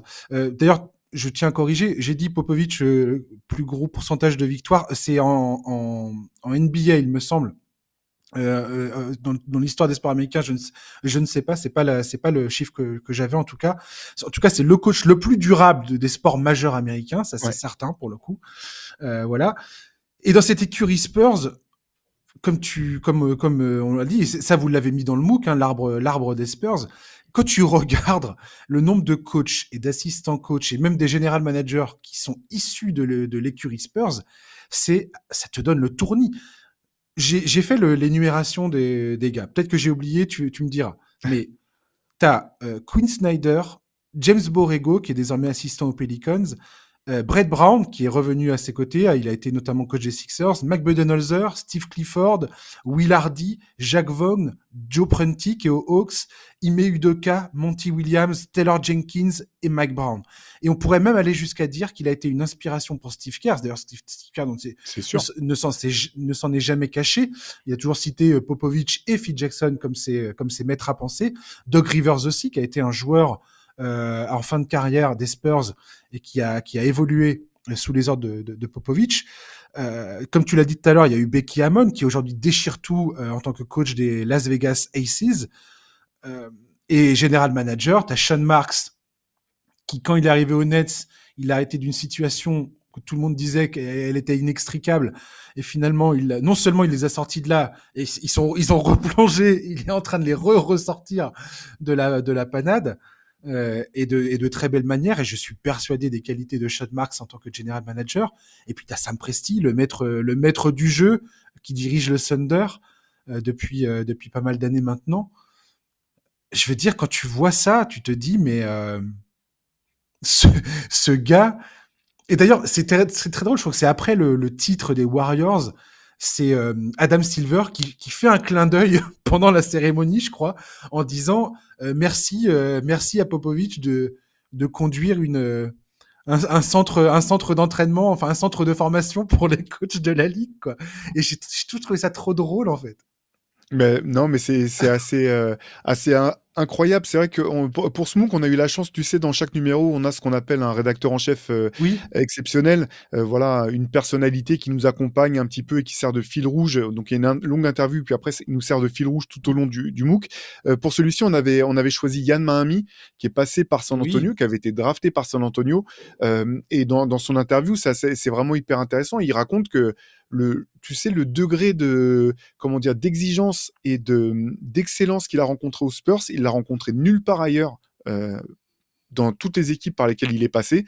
Mais il explique aussi que d'avoir connu ça aussitôt, ça explique la longévité qu'il a pu avoir en NBA. Il a joué 13 ans, si je me trompe pas, parce que ça lui a donné des bases, en fait. Et que aux Spurs, tout est réfléchi. Et il parlait notamment, en début de carrière, il a dû partir en G-League. Mais même là-dessus aussi, San Antonio, le coach qu'il a eu en G-League, c'était Quinn Snyder. Et les systèmes que l'équipe de G-League... les Austin Toros. Exactement. Et ils jouaient les mêmes systèmes que les Spurs.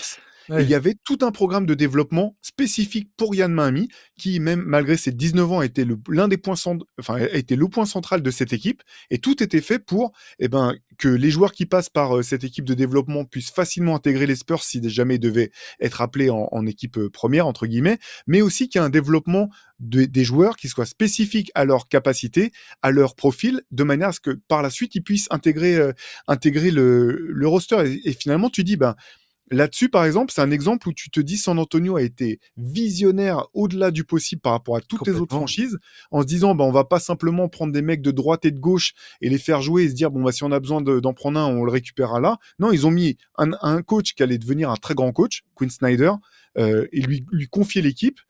Et en même temps, se servir de ça pour en faire une espèce de cocon de développement pour des potentiels prospects qu'ils avaient déjà qui étaient déjà dans la maison Spurs. Et en fait, quand tu regardes ça, tu vois à quel point ils ont été visionnaires. Même chose dans le scouting, c'était les premiers, genre Johnny Ginobili, Parker.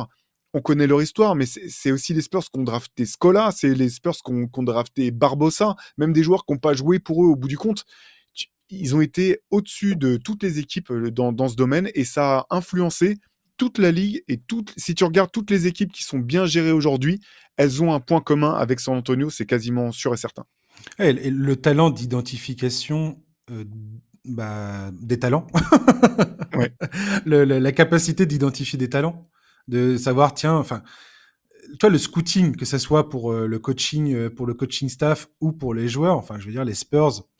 Moi, chaque année, tu peux être sûr que n'importe quel mec que draft les Spurs, je suis sûr qu'ils ont fait le taf pour identifier un joueur qui, d'une façon ou d'une autre, va être intéressant, quoi. On a toujours de Derrick White quand il est arrivé aux Spurs, tout le monde se grattait la tête en se disant mais c'est qui ce gars-là ? Personne ne le connaît. Regarde aujourd'hui où on en est, quoi. Mais tu sais que même Yann Mahami, quand il a été drafté, mais personne ne savait qui c'était, à tel point que la NBA, je me rappelle qu'il y avait eu une espèce de moment de latence, il ne savait pas comment écrire son nom au moment où ça a été annoncé. Ouais. C'était un petit peu la galère. Et même en France, en fait. Même en France, Yann Mahami n'était pas si connu que ça. Il était à Rouen, c'était un jeune joueur émergent, il avait 18 ans. Personne ne s'imaginait qu'il serait drafté au premier tour par les Spurs. Ouais, ça ne m'étonne pas. Pour terminer sur les Spurs, j'aimerais avoir ton avis sur deux choses. Première chose, ton avis sur... je vais regrouper les deux choses. Je voudrais ton avis sur les critiques qui ont visé Gregg Popovich au début de la saison, notamment dans sa façon de gérer Victor Wembanyama. Et aujourd'hui, le point de vue sur comment les choses évoluent, notamment le point de vue sur Victor, où depuis 2 mois, il met tout le monde d'accord. Hier soir, ils ont battu le Thunder et Victor a été absolument époustouflant. Ça fait 2 mois que le mec a mis tout le monde d'accord sur le débat du rookie de l'année, même si là, il a dit à Benjamin Moubèche, qui est un de vos... un des journalistes français qui est à San Antonio maintenant, qui est correspondant là-bas. C'est notre envoyé spécial. Ouais. Mais voilà, big up Benjamin, qui est venu dans le podcast d'ailleurs. Il a interrogé Victor qui dit bah, « Non, j'ai encore la dalle, j'ai encore envie de prouver, il n'y a rien qui est fait, non, j'ai pas gagné le titre de rookie, il y a encore 22 matchs à jouer, il faut que je les joue à fond. » J'adore ce garçon, je l'aime. Est-ce que tu comprends les critiques qui ont visé Gregg Popovich au début de la saison ? Moi, personnellement, ça m'a beaucoup agacé et beaucoup déçu parce que pour moi, il y avait une incompréhension sur qui est Popovich et son talent et ce qu'il cherchait à faire. J'en ai déjà parlé dans le podcast, mais je voulais avoir ton opinion, s'il te plaît. Alors, pour commencer, je vais dire que moi, je pensais que les Spurs seraient meilleurs plus vite en termes de résultats. J'étais surpris quand même du manque de résultats du début de saison de San Antonio. Ça, je le pose en l'enchaînement des défaites. Voilà, exactement. Je pensais quand même que voilà. Ça, je le pose en préambule. Derrière, par contre, j'ai pas compris du tout. Après, ça va avec l'époque. Hein. Il y a peu de place pour les zones grises. Hein. Tout est soit fantastique, soit honteux et dégueulasse. Mais quand je voyais passer des commentaires de genre mais Gregg Popovich, il fait n'importe quoi, il est trop vieux, ça a aucun sens ce qu'il fait. Pour moi, c'était assez clair. L'objectif de San Antonio, c'est pas d'être champion NBA en 2024, c'est de développer les jeunes joueurs qu'ils ont pour voir ce qu'ils peuvent faire. Moi, j'ai bien aimé le choix je trouvais ça courageux de mettre Sohan en meneur sur le début de saison. Je pense que c'était assez clair ce qui essayait d'être fait. C'était pas de faire de Jérémy Sohan le prochain Chris Paul. C'était de se dire, quand il y aura un vrai meneur à côté de lui, eh ben, on aura peut-être un Draymond Green. Parce qu'il aura développé du playmaking, il pourra gérer sa lecture, exactement. Donc, ça a été, je pense quand même, je suis pas sûr que Gregg Popovich s'était attendu à ce que ça soit aussi compliqué, mais c'était du développement. Même chose un petit peu pour ce qui concerne Victor. Ce qui est incroyable dans la saison rookie de Victor, c'est qu'au moment où il devrait se prendre le mur du rookie en pleine tête, c'est là qu'il est en train d'exceller et de repousser même les attentes qu'on pouvait avoir pour sa saison rookie. Mais est-ce qu'il aurait pu faire la même chose s'il n'y avait pas eu une restriction sur son temps de jeu ? Est-ce que ça aurait été la même chose si tout de suite on en avait fait le point central systématique de toutes les attaques ? Je ne suis pas sûr. Ce que fait San Antonio, c'est du développement. L'objectif, bien sûr, c'est qu'ils ne viennent pas pour perdre les matchs. Hein, ce n'est pas ça la question. C'est simplement, je pense qu'il y a un cap. Que Gregg Popovich s'en fout de l'avis de Kevin 23 sur X ou Twitter qui pense qu'il est trop vieux et que lui, il va tenir son cap. Maintenant, ça n'empêche pas qu'effectivement, ça fonctionne mieux avec un vrai meneur de jeu dans le 5 majeur. Ça, on s'y attendait, mais il n'y avait pas non plus d'urgence en fait. Ce que je ne comprenais pas, c'était l'urgence qui semblait prendre tout le monde de se dire il faut que Victor soit à tel stade ou que les Spurs soient à tel niveau de victoire. Ils sont partis dans un marathon, ils ont la pièce la plus difficile à obtenir, un franchise player qui est un two-way player en plus. Et c'est-à-dire, on ne dit pas que c'est une licorne pour rien, Victor. Donc maintenant, le temps joue en la faveur des Spurs. Et puis, quel joueur, quoi. Enfin, je veux dire, on voit bien, là, il y a plusieurs chiffres là, qui sont sortis qui montrent que c'est le joueur le plus suivi sur les réseaux, au même titre que LeBron, que Stephen Curry. Enfin, on l'a déjà dit dans ce podcast, Wembanyama répond à toutes les attentes qui étaient mises sur lui. Et plus encore, j'ai envie de dire, enfin, il est vraiment extrêmement impressionnant. Et pour moi, c'est pas un accident qu'aujourd'hui, c'est exactement ce que tu viens de dire pour aller dans ton sens. C'est pas un accident qu'aujourd'hui, il est en train de faire ce qu'il fait, qu'il est en train de régler le débat du rookie de l'année. C'est parce que, et on voit bien dans l'effectif que tout ça est en train de prendre corps. Quand je vois le match d'hier face au Thunder ou les matchs précédents là sur le mois de février ou le mois de janvier, tu vois bien que les joueurs commencent à comprendre comment utiliser Victor, comment jouer ensemble, comment trouver leur position sur le terrain, qu'est-ce qu'on leur demande de faire en fait. Et tu sens que c'est un apprentissage profond des fondamentaux. Et ça, Popovich en a parlé d'ailleurs. Il a dit, aujourd'hui, on est en train de bosser sur les fondamentaux, on n'est pas en train d'essayer forcément de gagner des matchs. J'essaie d'abord de faire les fondations du basket, qu'ils comprennent qu'est-ce qu'ils doivent savoir faire pour pouvoir gagner ensuite des matchs. C'est ça qu'il fait. Et ce que tu disais pour Sohan, c'est tout à fait ça, et c'est pour ça qu'il perdait autant de matchs notamment, c'est que Wembanyama n'était pas en poste 5, il était en poste 4, il évoluait aux côtés de comment il s'appelle là, le Collins, oui. De Zach Collins qui était mis en poste 5, mais c'était pour préserver physiquement Victor au début de la saison justement, et Sohan pour développer sa capacité de lecture du jeu. Et quand tu vois Sohan aujourd'hui, bah, quand tu vois certaines passes qu'il comprend et qu'il le tempo d'une passe, une lecture du jeu, une anticipation manifeste qu'il a sur le terrain, et bah, c'est parce qu'il en a bouffé il a bouffé des balles perdues pendant 2 mois au début de la saison, quoi. Ouais, c'est comme ça que t'apprends, en fait. C'est ça, et je pense aussi que Gregg Popovich et les Spurs ont vraiment bien cerné et compris la personnalité de Victor Wembanyama, qui est un garçon plein de talent, mais qui est aussi ambitieux et qui semble ne rien détester plus que le fait qu'on essaie de le mettre dans une boîte. Mmh. C'est vraiment, quand on l'entend parler, même depuis très jeune, tu sens qu'il ne veut pas qu'on l'enferme dans un rôle, il ne veut pas qu'on lui dise qu'il n'est pas capable de faire ci ou ça, et qui veut pouvoir avoir le temps de se développer et de comprendre qui il est. Et j'ai l'impression que c'est un petit peu ça aussi que les Spurs ont mis au centre de leur programme de développement pour Victor.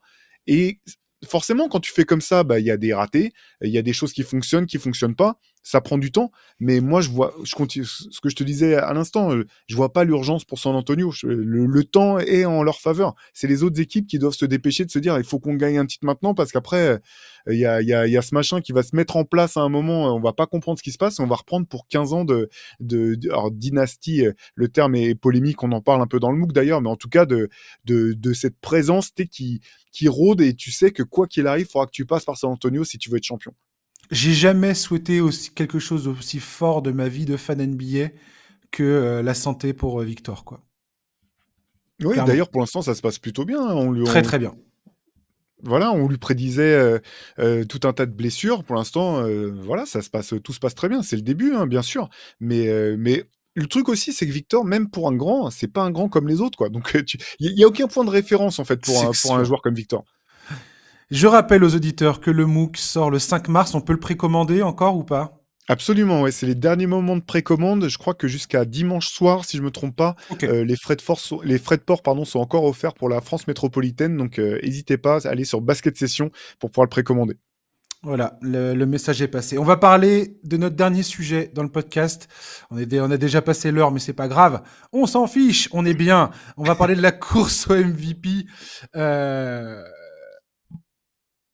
Il y a eu le dernier sondage réalisé par ESPN. C'est Tim Bontemps qui sonde un petit peu. Je crois que c'est la troisième fois qu'il fait ça depuis le début de la saison. Et donc, il demande un petit peu, il prend la température auprès des experts et ainsi de suite pour savoir vers quoi se dirigent les votes.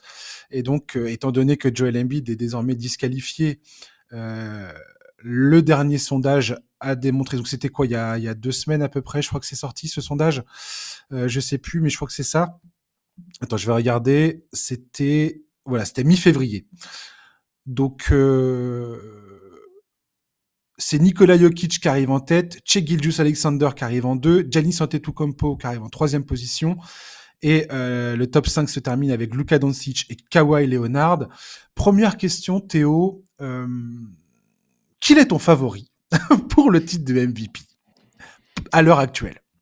Moi, mon favori, c'est Nikola Jokic à l'heure actuelle, mais pareil, je vais mettre une petite astérisque, c'est je pense que là, vraiment, ça va se jouer un peu comme l'an dernier, ça peut très bien se jouer jusqu'à la dernière semaine de la saison, parce que la course, elle est vraiment passionnante cette année encore, ça fait plusieurs années que c'est le cas, mais Shai a tous les arguments nécessaires pour pouvoir être dans la course jusqu'au bout. Je pense que Luka Doncic, si Dallas remonte au classement, aura des arguments aussi à faire valoir jusqu'au bout. Donc, je pense que la course va vraiment être passionnante. Oui, complètement. Ouais. Je pense que Nikola Jokic, il est rendu à un niveau un peu comme Michael Jordan à son époque, ou LeBron James également a souffert de ça.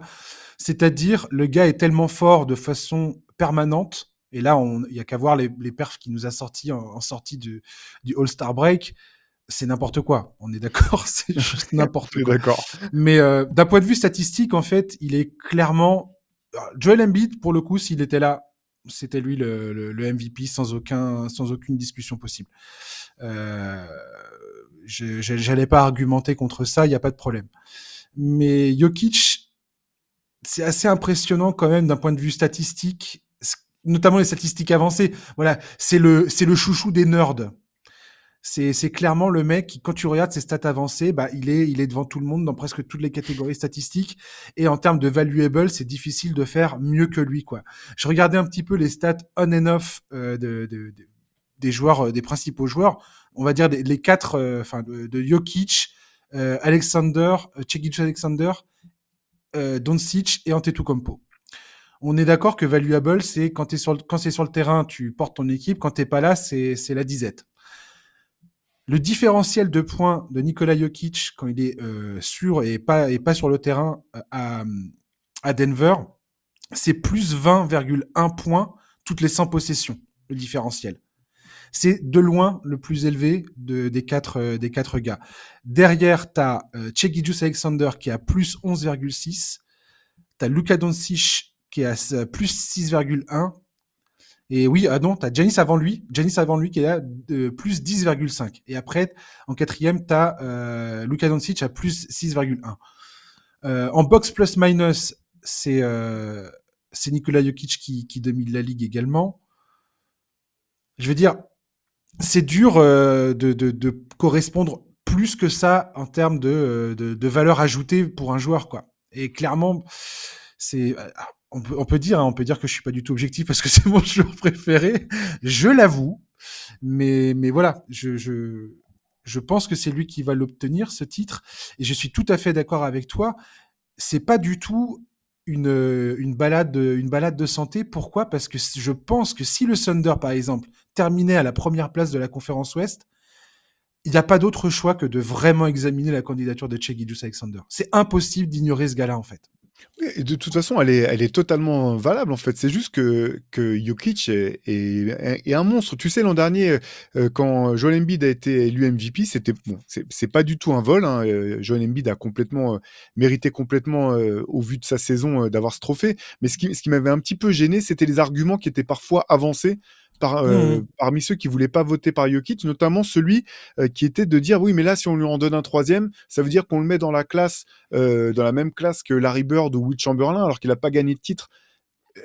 Encore une fois, on en a déjà parlé, Josh. Je pense que en fin de carrière, quand il faudra classer Jokic parmi les meilleurs joueurs all-time, certains vont voir flou, hein, pour prendre une expression un peu moderne, hein, et voilà, cette année, encore une fois, là, à l'heure actuelle, si on me disait, bah non, c'est Shai qui est MVP, ça serait pas du tout honteux. La saison de OKC est incroyable. J'adore Shai Gilgeous-Alexander. C'est un joueur hors norme. Quand on voit son efficacité et son rendement, c'est fou. Simplement, j'ai le sentiment que Jokic, c'est encore au-dessus, en fait. Et complètement.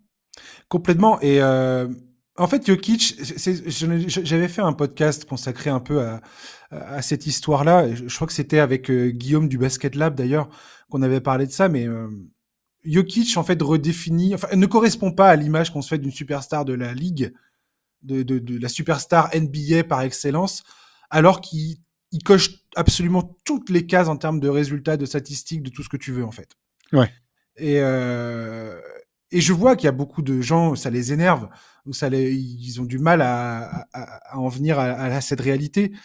Et c'est pourtant vrai. Jokic, il est dans la discussion des LeBron, Jordan, Bird, Magic, tout ça. Clairement. Enfin, je veux dire, il n'y a aucune discussion possible aujourd'hui par rapport à ça. Mais sur le talent du joueur et ses performances, c'est sûr. Maintenant, effectivement, il faudra que Denver remporte d'autres titres pour vraiment qu'il cimente sa place parmi ceux-là.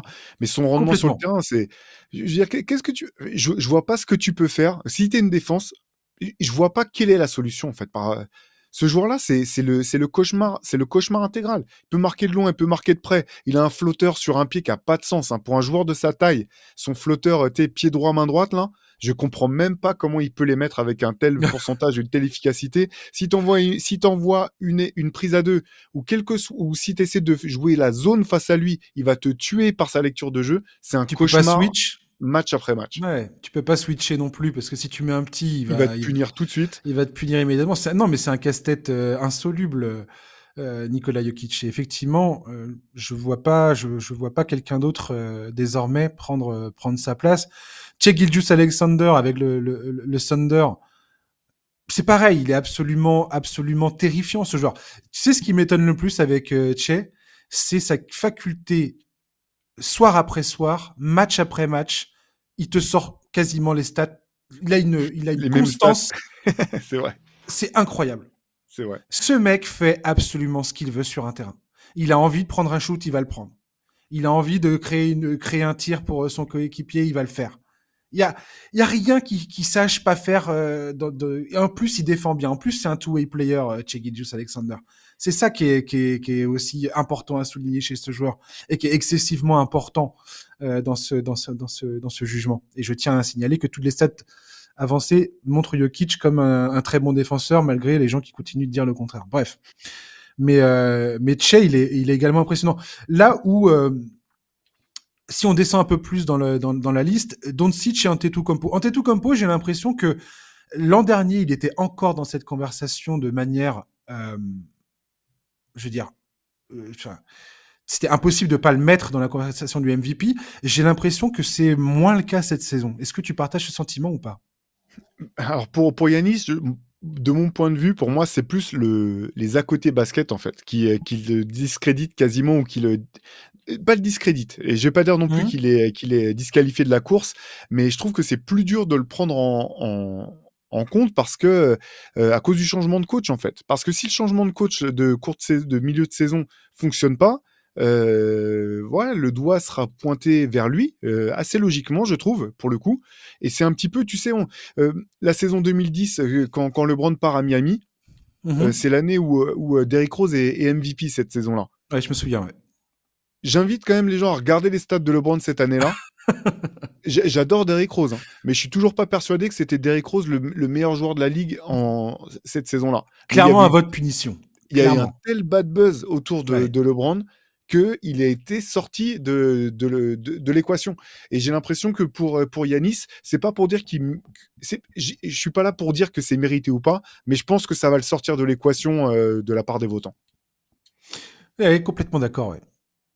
Et Giannis, individuellement, reste un joueur absolument unique. Enfin, je veux dire, les lignes de stats qu'il est capable de produire, pareil, en moyenne sur une saison, c'est...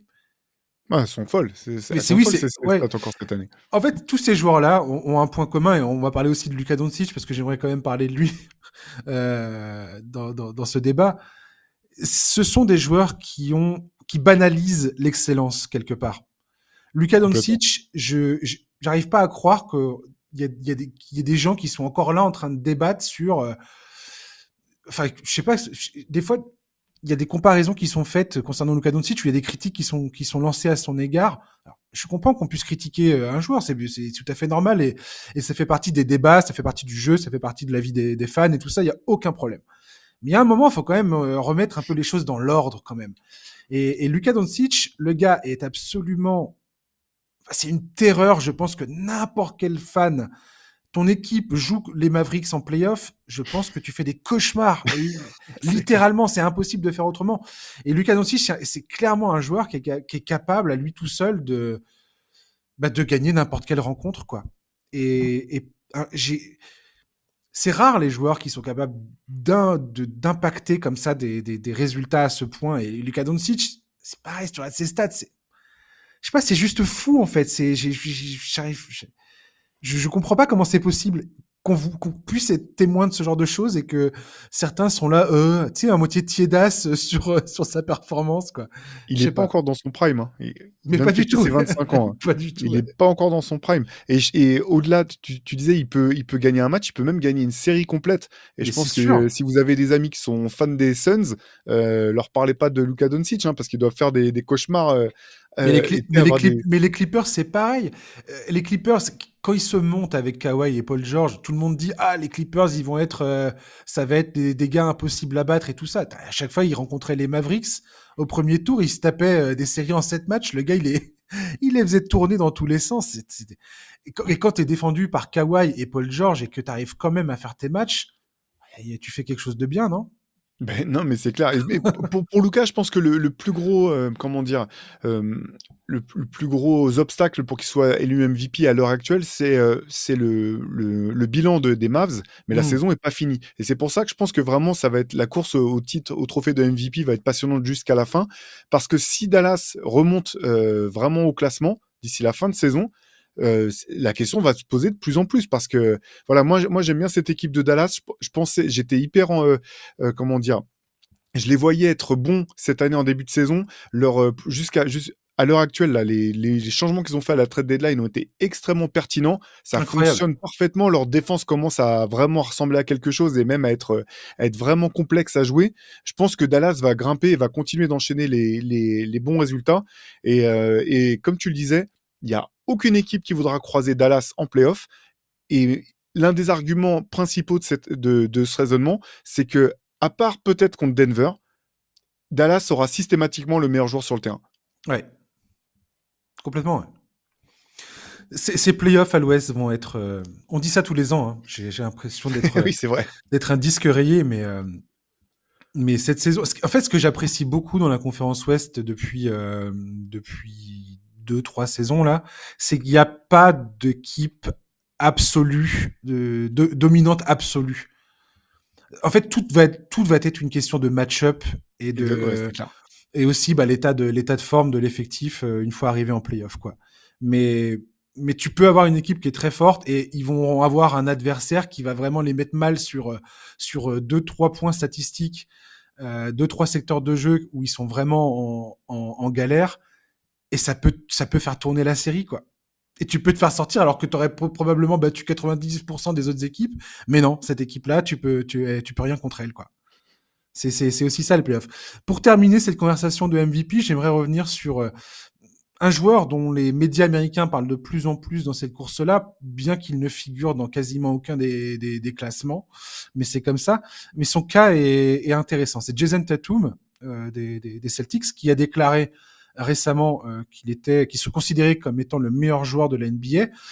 Et pareil, on peut ricaner, on peut dire ce qu'on veut. T'as besoin d'avoir un ego comme ça en NBA, sinon tu survis pas. Moi, je serais jamais choqué d'entendre un joueur dire ça.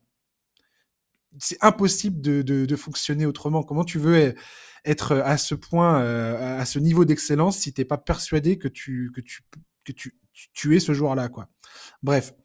Mais j'aimerais avoir ton opinion sur Jayson Tatum, sur la saison de Boston et ton niveau de sérénité sur le parcours des Celtics. Écoute, Jayson Tatum, ce qui est sûr, c'est que c'est le meilleur joueur de la meilleure équipe NBA. Donc, ça, c'est bien dit. C'est déjà suffisamment impressionnant en soi. Il continue de progresser. Ça, c'est superbe. Dans la question par rapport au MVP, je pense qu'il est quand même en dessous en termes de rendement pur, et même en regardant les stats de très près des joueurs dont on a parlé précédemment. Ça ne veut pas dire que c'est pas un bon joueur. C'est juste que là, cette année, je pense que ça sera trop juste. Sans doute. Alors, on peut dire, c'est parce qu'autour de lui, c'est très fort, mais toujours est-il que c'est comme ça. Boston, je trouve vraiment Boston impressionnant. Ils ont leur 5 majeur est fou, en fait, de qualité, de jeu. En plus, maintenant, il y a vraiment des automatismes qui ont été trouvés en attaque, en défense. C'est assez dingue à voir jouer. Moi, j'ai juste... Comment dire, si je devais pointer une inquiétude, c'est pas une inquiétude, une question en fait, c'est plus ça, c'est une question, c'est j'attends de voir si effectivement l'efficacité à 3 points des Celtics pourra se maintenir tout au long des playoffs. Je pense que voilà, l'essentiel de leur jeu est axé autour de ça, c'est l'équipe qui prend le plus de tirs à 3 points de la ligue. Ils ont un très bon pourcentage, je crois qu'ils soient quelque chose comme 38%, un truc comme ça, mais on sait aussi qu'en playoffs, c'est un pourcentage qui systématiquement est amené à baisser, que les équipes les plus malines ou les mieux organisées arrivent à perturber un peu plus les shooters longue distance qu'en saison régulière. Donc voilà, ma question c'est ça, c'est est-ce que Boston, si tout roule, pas de problème, mais s'il y a besoin de faire changer le style de jeu ou d'apporter un peu plus d'alternance dans le jeu, est-ce que Boston saura le faire, ou est-ce que cette équipe, aussi incroyable soit-elle, peut être à la merci de tomber sur une défense qui les perturbera trop pour trouver de l'alternance dans le scoring? Mais moi, j'irais même plus loin, et je suis tout à fait d'accord avec tout ce que tu viens de dire, parce que c'est effectivement ça le problème de Boston. C'est le régime alimentaire, j'allais dire. Leur régime, la répartition des points de cette équipe qui m'inquiète. C'est-à-dire que tout repose tellement, et ça, j'en ai déjà parlé dans le podcast, tout repose tellement sur le shoot extérieur et sur notamment leur capacité à tirer à 3 points et à nourrir la marque en faisant des barrages de tirs à 3 points qui noient l'équipe adverse, Et t'ajoutes à ça leur défense, hein, qui est absolument incroyable. C'est le mix des deux qui fait que cette équipe semble quasiment imbattable.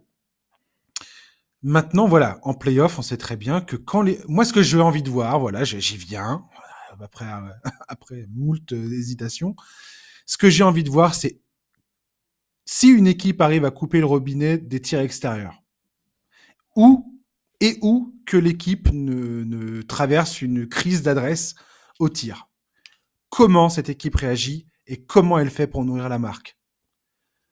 Ça va demander à ce que la défense augmente encore d'un cran, et ils ont carrément le personnel pour y parvenir, et ça veut dire également qu'il va falloir aller chercher des points sur la ligne des lancers francs et dans la raquette. Et ça, c'est le plus gros point d'interrogation concernant les Celtics, pour moi, c'est ça. Et là, cette saison, ils n'ont pas le choix, en fait. C'est vraiment, pour moi... Et c'est bizarre de dire ça d'un mec comme Jayson Tatum, par exemple, qui a 25 ans. On disait l'âge de Luka Doncic tout à l'heure. Tatum, c'est pareil. Il n'est même pas dans son prime. Il est déjà incontestablement au sommet des meilleurs joueurs de la Ligue. Et ses meilleures années sont encore devant lui, ce qui est vertigineux, quelque part. Mais cette équipe-là ne survivra pas l'intersaison qui vient, parce qu'elle va coûter beaucoup trop cher après coup. Ils vont devoir faire des choix qui seront peut-être... on verra les choix qu'ils feront. Mais voilà, ils vont devoir faire des choix. Et là, cette saison, ils ont un effectif qui est vraiment ultra dominant, qu'ils n'auront probablement pas par le passé, à l'avenir. Voilà. Donc, j'ai hâte de voir ça. Non, mais ça va être passionnant à voir, parce qu'en fait, tu vois, ce qu'on pointait tous les deux du doigt là sur l'alternance, est-ce qu'ils seront capables de le faire ou pas ? Je pense qu'ils ont les joueurs pour, en fait. Je dis pas du tout qu'ils n'auront pas la capacité de le faire. C'est la question, c'est vraiment est-ce qu'ils arriveront dans un moment quand ils seront dans le dur, c'est ce que tu disais, d'avoir les ressources à la fois en termes d'énergie de groupe, en termes de plan de jeu proposé par le staff, et aussi en termes de répétition, parce qu'en fait, ce qui est un peu dur, c'est quand tu as brillé toute une saison de 82 matchs avec une façon de jouer, c'est pas forcément facile de se réinventer et de retrouver des automatismes de scoring dans un autre profil du jour au lendemain. Voilà, finalement, si je devais te donner une équipe qui serait capable, je pense, de les embêter, je pense forcément à Miami, pas du tout, parce que en termes de talent, tu dis bah non, Miami est bien en dessous, mais s'il y a bien une équipe qui est capable de venir t'embêter là où t'as pas envie, et qui peut vraiment te perturber, te sortir de ton rythme, c'est une équipe comme Miami. Et j'attends de voir simplement. Je dis pas du tout que Boston n'en sera pas capable. Je pense que cette équipe a tous les arguments et tous les atouts pour le faire. Mais tant que ça n'a pas été fait, ça n'a pas été fait. Le match-up des Celtics peut être vraiment compliqué au premier tour. Tout à l'heure, on parlait de Philadelphie qui peut dégringoler, qui peut continuer de dégringoler jusqu'au retour de Joel Embiid. Et ça serait vraiment pas facile de se taper les Sixers comme ça si Joel... retouche à un minimum son niveau le niveau qu'il avait avant sa blessure. Les Pacers, je pense qu'ils peuvent également être embêtants pour Boston. J'avais bon espoir, moi, que Orlando joue les Celtics, mais Orlando, ils sont forts. Ils gagnent. Ça gagne des matchs. Hein. Ouais. 7 victoires, 3 défaites sur les 10 derniers matchs, 2 victoires consécutives en ce moment-là. Donc, on verra, mais ça va être passionnant, ouais. Ça va être passionnant, clairement. Merci Théo de m'avoir accompagné. Merci Josh. Finalement, tu n'as pas eu besoin de me jeter dehors à la fin du podcast comme on en avait parlé avant de prendre l'antenne. Mais j'étais pas loin, je pense. Je suis bavard. Mais c'est pour ça que je t'invite. C'est parce que c'est fluide. Hein, on est bien. 1h30, on est bien là. 1h30, c'est sympa. Peut-être que peu d'auditeurs sont allés jusque-là, on ne sait pas. On salue clairement, chaleureusement, ceux qui sont encore présents avec leurs petites oreillettes là, en train de nous écouter, de faire je sais pas quoi, leur sport, leur course, ou que sais-je. Voilà, donnez-nous des signes de vie pour savoir s'il faut qu'on prévienne votre famille ou pas, si vous êtes encore là à ce stade du podcast. Attends, je termine. Ils n'ont pas terminé là, ils font chier, ils traînent en longueur, c'est con. Ouais. À très bientôt Théo, hein, à bientôt Josh, merci encore. Voilà, et puis chers auditeurs, merci de nous avoir écoutés, bien évidemment Et on se retrouve la semaine prochaine pour un nouveau du podcast NBA Corner. Ça sera le retour de Charlie sur au micro du podcast. Voilà, d'ici là, passez une bonne fin de journée, un très bon week-end. N'oubliez pas, jusqu'à dimanche soir pour commander le MOOC, ce spécial Spurs avec les frais de port offerts. N'oubliez surtout pas ça. Et voilà, à la semaine prochaine. Ciao, bye bye.